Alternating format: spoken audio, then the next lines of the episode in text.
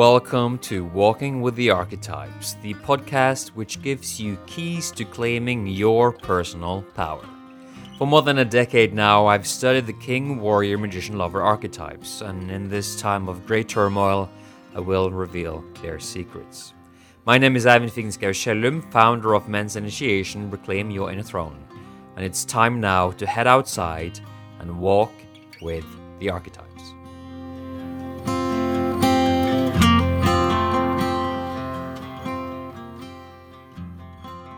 Hey, it's Ivan here, and welcome back to a new episode of Walking with the Archetypes. I'm sat in my car because it's raining outside. I'm at a parking lot just um, on the periphery of a national park in the area where I live, and uh, there's a nice wide orange oak in front of me, autumn colors the um, the leaves are definitely starting to thin out quite a bit. But uh, in order to be able to make a podcast for you today, I will have to sit here in my car with uh, the door a little bit open, and uh, I think that will work just fine. It's um, it's a crazy time. I think you and I are both in full agreement about that by now, and um, I was reflecting earlier today on just how much I've changed over the last year and a half. How my willingness to go into areas, darker areas that I haven't been before, has enabled me to open doors and to see things that I otherwise wouldn't have. And so many people have been on similar journeys.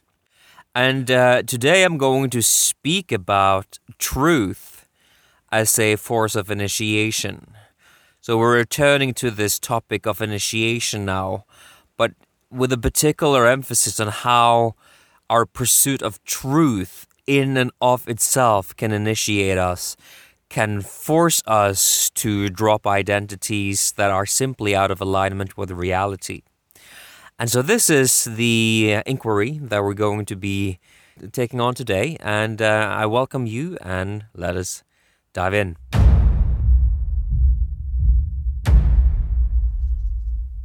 Let me start today's episode with a somewhat personal story from my childhood. As I've talked about in an earlier episode about the influence of my mother and father and their respective lineages on who I am, there's there's a bit of a tension between those two. There's a bit of a polarity, a friction, I would say. So my father, very stubborn academic. His father was a Salvation Army officer for the last parts of his life, so a lot of rules and taboos and do's and do, do nots. Whereas my mother comes from northern Norway, much closer to the elements and more nature mysticism, and more shamanic vibe to that lineage. And um, while there was a presence of Christianity, a much more um, relaxed attitude to life and very little rules, more taking things spontaneously. And my mother has sometimes said that she felt like she had to raise herself. So, two very different backgrounds. But certainly, given that they both ended up being academics, the strong emphasis in my life when it comes to making sense of the world has been on academic deduction, like very rational processes of looking at facts and breaking them apart and just deducing the truth from these uh, these facts, these data sets. And um, in the background, nevertheless, this strong presence of my mother's lineage of intuition, of a certain somatic attunement to truth has always been lurking there, always been in there in the background. So as we entered into this pandemic, I took largely the um, rational route to begin with. And this is why in spring of 2020 I created this video about conspiracy theory that became very popular. Uh, it was really a video about how believing in these conspiracies without really having a lot of justification for it can be a um, a way of really surrendering our responsibility for our lives to unseen forces. And there is truth to this. In terms of the dynamics they remain true. But then you know as rationality started to collapse, as the narratives of our culture were turning out to be uh, horseshit. A lot of people, very academic, very rational, very logical, would just look at all of the data that was coming from the authorities and just assuming that it was true. And rather than looking at the situation in a holistic, interconnected way, I saw people starting to zoom in on very myopic little case studies or disappearing into detail, failing to see the the big picture. And this is where the relationship to truth starts mattering. Because truth, as many people would define it, is something that you can find on a piece of paper. You read some numbers, it's kind of a mathematical or a, a physics kind of conception of truth that you can somehow, in a linear Newtonian way, apply rational, consistent laws of nature to arrive at a very clear and orderly result. Clearly, this is not how things look in reality these days. People who are lost in this old reductionist paradigm they end up combating around numbers with their nose way down in the sand, failing to raise their head and see what's truly there. This has been happening and it's been creating a bifurcation in our culture. There's a funny thing here that seems related to hemispherical orientation where the myopic focus is very very normal very typical for the left brain people largely academic people and then the right brain more intuitive but also more holistic perspective often comes from people that may not be as articulate because they're perhaps not PhDs or not trained in academic ways but they have an access to a way of sensing the world and sensing reality that once back in the days used to be how the indigenous cultures would orient to truth. And so,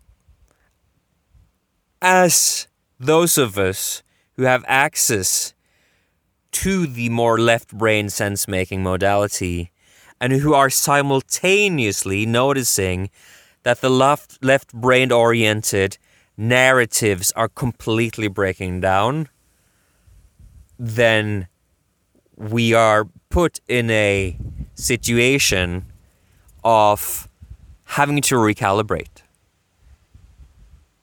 And like I had to drop my left brain orientation because it didn't match with observable reality anymore. And gradually throughout 2020 and 2021, I started to widen my peripheral vision, bring more of the right brain in, so as to notice inconsistencies in the narratives peddled. For instance, ivermectin, cheap, effective drug, Nobel Prize winning, has been given to billions, billions and billions of user doses, dosages. All of a sudden, from the so called rational people, was now a dangerous, horse dewormer that needed to be pulled from the market, and now doctors who are prescribing it are frequently getting fined. That is not a left brain narrative that holds together anymore. And so, after the break, we're going to look at what this means for us. And having this force of truth that is coming into our life in a new way through sensory apparatus that maybe we're not used to because it's not coming from necessarily the mental sphere only anymore. We're going to look at how that is powerful enough to completely force us to change our orientation, orientation to reality and thus our identity and our whole sense of self. So we'll explore that more after the break. After our Seeds of Sanctuary ceremony on August the 22nd, our new community platform Sanctuary is officially open. Sanctuary is a place free from big tech censorship and all kinds of woke bullshit and toxic narratives. This is a place where like minded souls from the whole world, men and women both, gather to have deep inquiries into cutting edge topics and to get support to rise in life in this difficult time. So join us here if you want access to free group coaching once per month, paid memberships, powerful rituals, and great community. Register to Sanctuary now on innerthrone.com slash sanctuary. Welcome. So let's look at truth as a force of initiation. There are really only two ways that you can deal with the situation where you notice that reality is starting to fracture, that what is being presented isn't true. One is to hunker down into your existing paradigm even stronger. And, uh, and the other option is to be like, no, actually, this isn't making sense. And as much as I'd like this to be true, clearly it isn't true. Clearly, it can't be true that ivermectin 10 years ago, even two years ago, was a Nobel Prize winning drug that was taken by billions of people, humans. That that has all of a sudden become horse medicine that is designed for deworming and that is dangerous and full of side effects. You know when you look at that with an objective, neutral mind that some kind of horseshit is being presented to you. And so you can start to humble yourself to the idea that the way that you have seen the world up until this point is no longer sufficient. And that's when your process of initiation begins. Truth doesn't care about your comfort.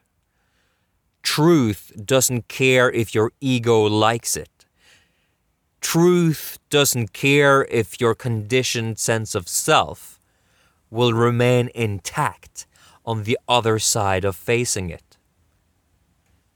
Truth is ruthless. But it's not personal. It's a force of nature. It's isness.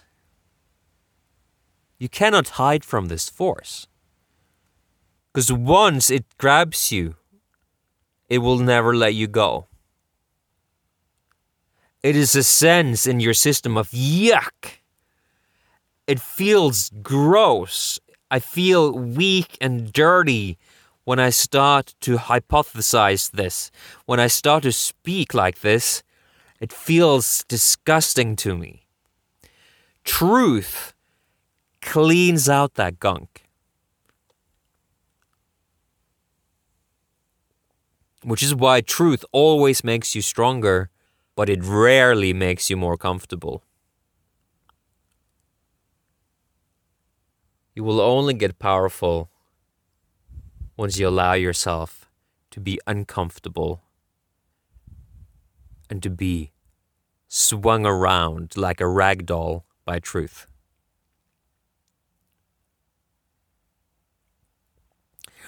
And so here we are in a time of reality inversion. That is to say, in a time when truth becomes lies and lies become truth. And you're starting to see it. And you're starting to feel yuck with the perspectives of the authorities, the people that, did you see Stephen Colbert dancing with like little syringes next to him? Actually, they weren't little at all. They were grown up men dressed up as syringes in, in some Hunger Games like vaccine celebration. You see stuff like that and you just you just feel the lie dripping from it. It feels disgusting to you, vile, toxic.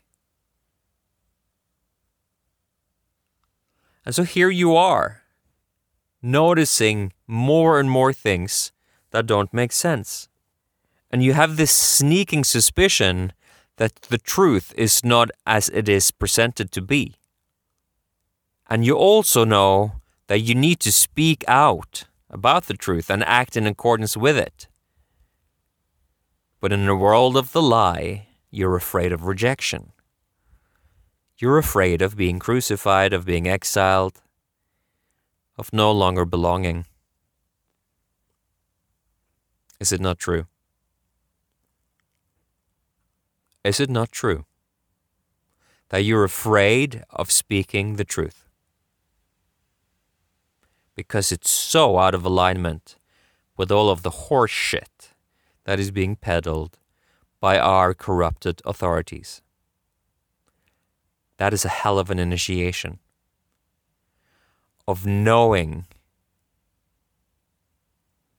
of knowing that being in alignment with truth and reality will cost you that lying is being rewarded, but only among crooked humans. There is no place in your soul, in your spirit, in the vastness of the universal intelligence. There is no place where that is going to be rewarded. This will haunt you. And so, following along with shall we say, consensus reality once truth has taken hold in you is like a death sentence. You die a little more every day. And then you come to a point where you realize either I plug myself back into the matrix and I sell my soul, or I stand up and risk reprisals. And that is why truth is an initiation. This is a time that loves the lie. It has been carefully set up like that for decades, maybe even centuries. And when you start wanting the truth, you start understanding the price of being lived by truth you start realizing that it's not really up to you. It's not about being strategically smart. It's about living in reality. It's about living in alignment with the truth. And truth will guide you every step of the way. And there is no guarantee that you will be safe in the realm of humans but you will be safe in every other realm the spiritual, the archetypal.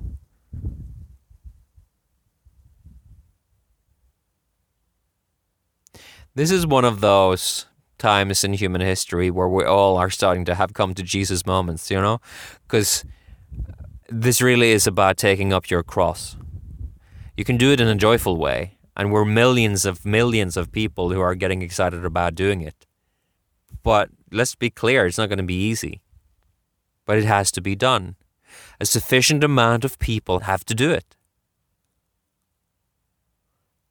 And since you're listening to this podcast, you probably are one of those people who has seen that the left brained perspectives, the so called rational perspectives, don't make any sense.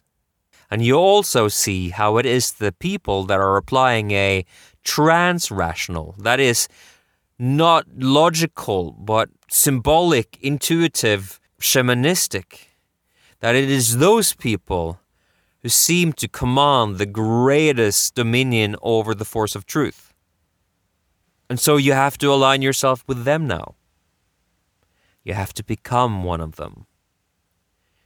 Because there will be a time, and in not too many years, where your choice to follow truth and its guidance will come back to you with such interest that you cannot even come to comprehend it.